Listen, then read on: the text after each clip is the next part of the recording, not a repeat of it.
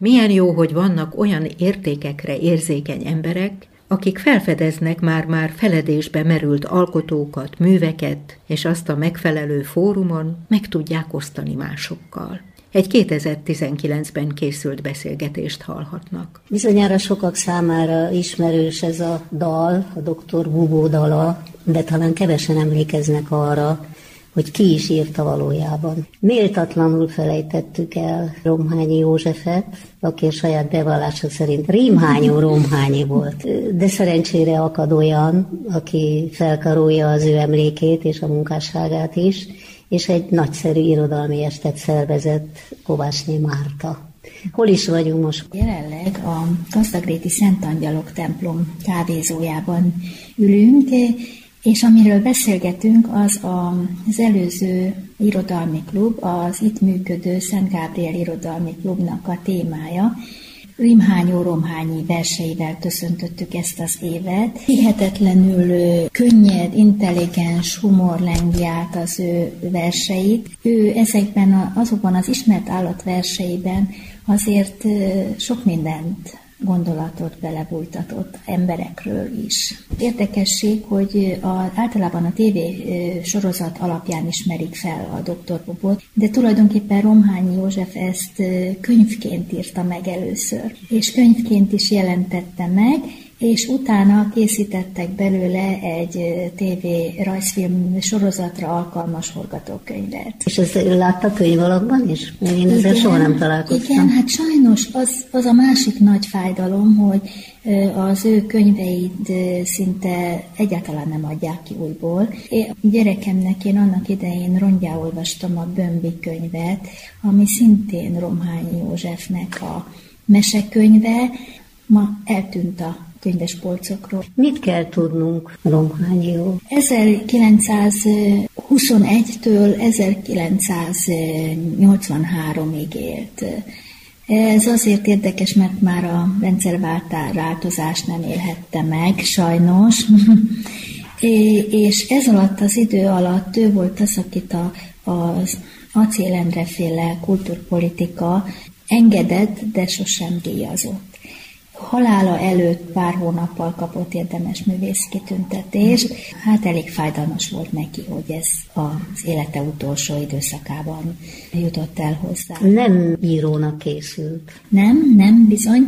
Ő zenésznek készült, zenei pályára készült. Hát innen é, akkor ez a, ez a ritmusos, rímes dallamos rímek, igen. De egy új balesete folytán le kellett mondani a hangszerezenéről, és akkor énekszakon végzett végül is. Foglalkozott is énekléssel? Hát ő énekléssel nem foglalkozott később, viszont nagyon sok zeneművet fordított. És hát eh, ahhoz, hogy ezek ilyen, ilyen bravúrosan sikerüljenek, ahhoz az ő zenei képzettsége a költői vénája mellett nagyban hozzájár. Ő fordította le a Johann Strauss Denedél című operettjét, ami hát nagyon nagy, nagy siker, szóval a leg, egyik legjobb fordítása a műnek.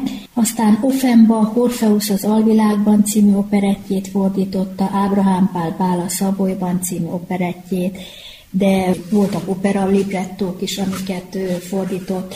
Zenét nem írt. Zenét nem, nem szerzett.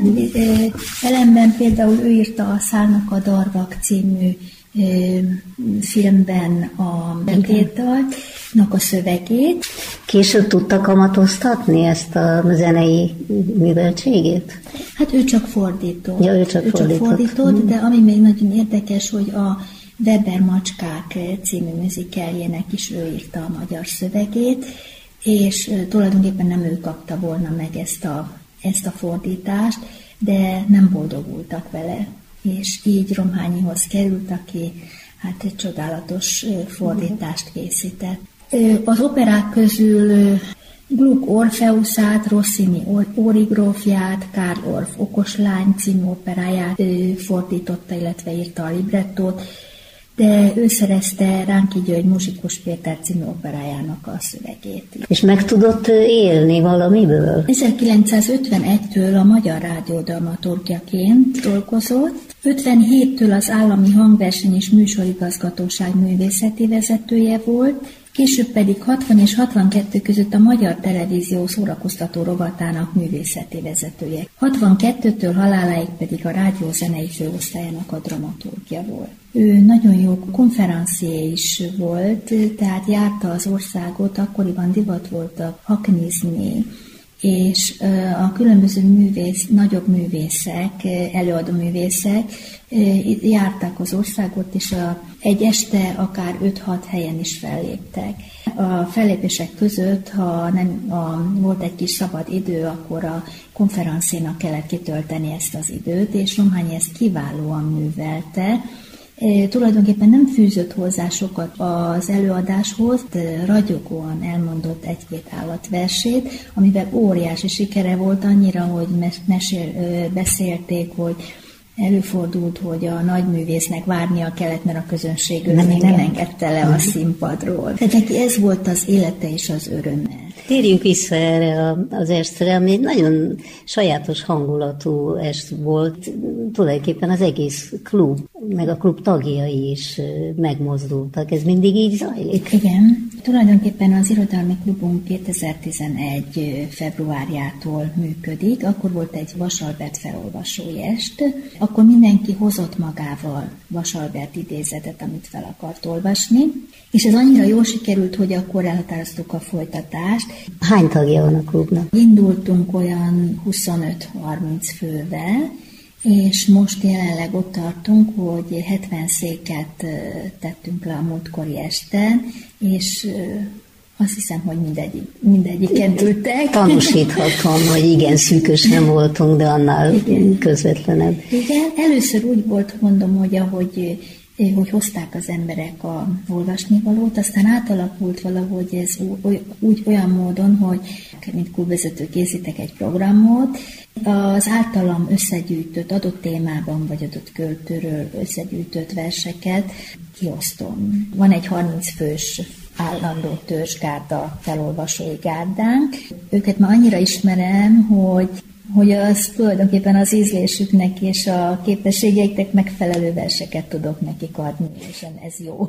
Nagyon megható volt, én egy, egy 91 néhány éves néni mellett ültem, aki egészen addig, amíg sorra nem került, teljesen átlagos idős néniként viselkedett, és eszembe se jutott volna, hogy egyszer csak fölpattan, előkapja a papírját, és fennhangon olvas valamilyen részletet. Nagyon megható volt. Bernhardné Mária, és ő most száz halombattála, és onnan jár az irodalmi klub. Fantasztikus olyan, olyan csodálatos magyar tanárnő volt, úgyhogy ő nagyon értékeli a, a szép verseket, szép műveket, és csodálatosan tudja, tudja elmondani, felolvasni. Igen, ez egy sajátos műfaj, én nem is találkoztam még ilyennel, hogy, hogy ennyire interaktív egy, egy, egy előadás. Igen, igen, én is örülök, hogy ez így alakult, és annak is nagyon örülök, hogy tulajdonképpen egyre többen szólalnak meg. Tehát az elején volt 11, a legelső alkalommal 11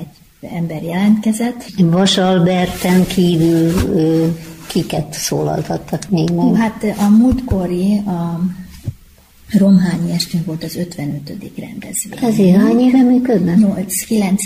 éve. Igen, 8 éves születésnapunk volt, és a 9. éve, és az 55. rendezvény volt ez.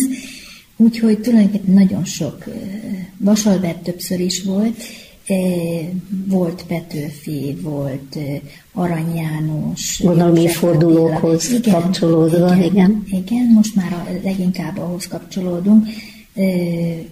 Az év első felében mi választjuk, és az év második fele, fele általában az évfordulós költők, és ez azért van, mert most már három éve azt azért mondhatom, hogy Új Buda önkormányzatának kulturális pályázatától nyerünk egy, kaptunk egy kis anyagi támogatást, és ez, ez az kivezet az évfordulós rendezvényeink megünneplésére. És milyen terveik vannak? A Magyar Népmese napja lesz szeptember 30-án, és most már 15. alkalommal ünneplik országosan a Magyar Népmese napját.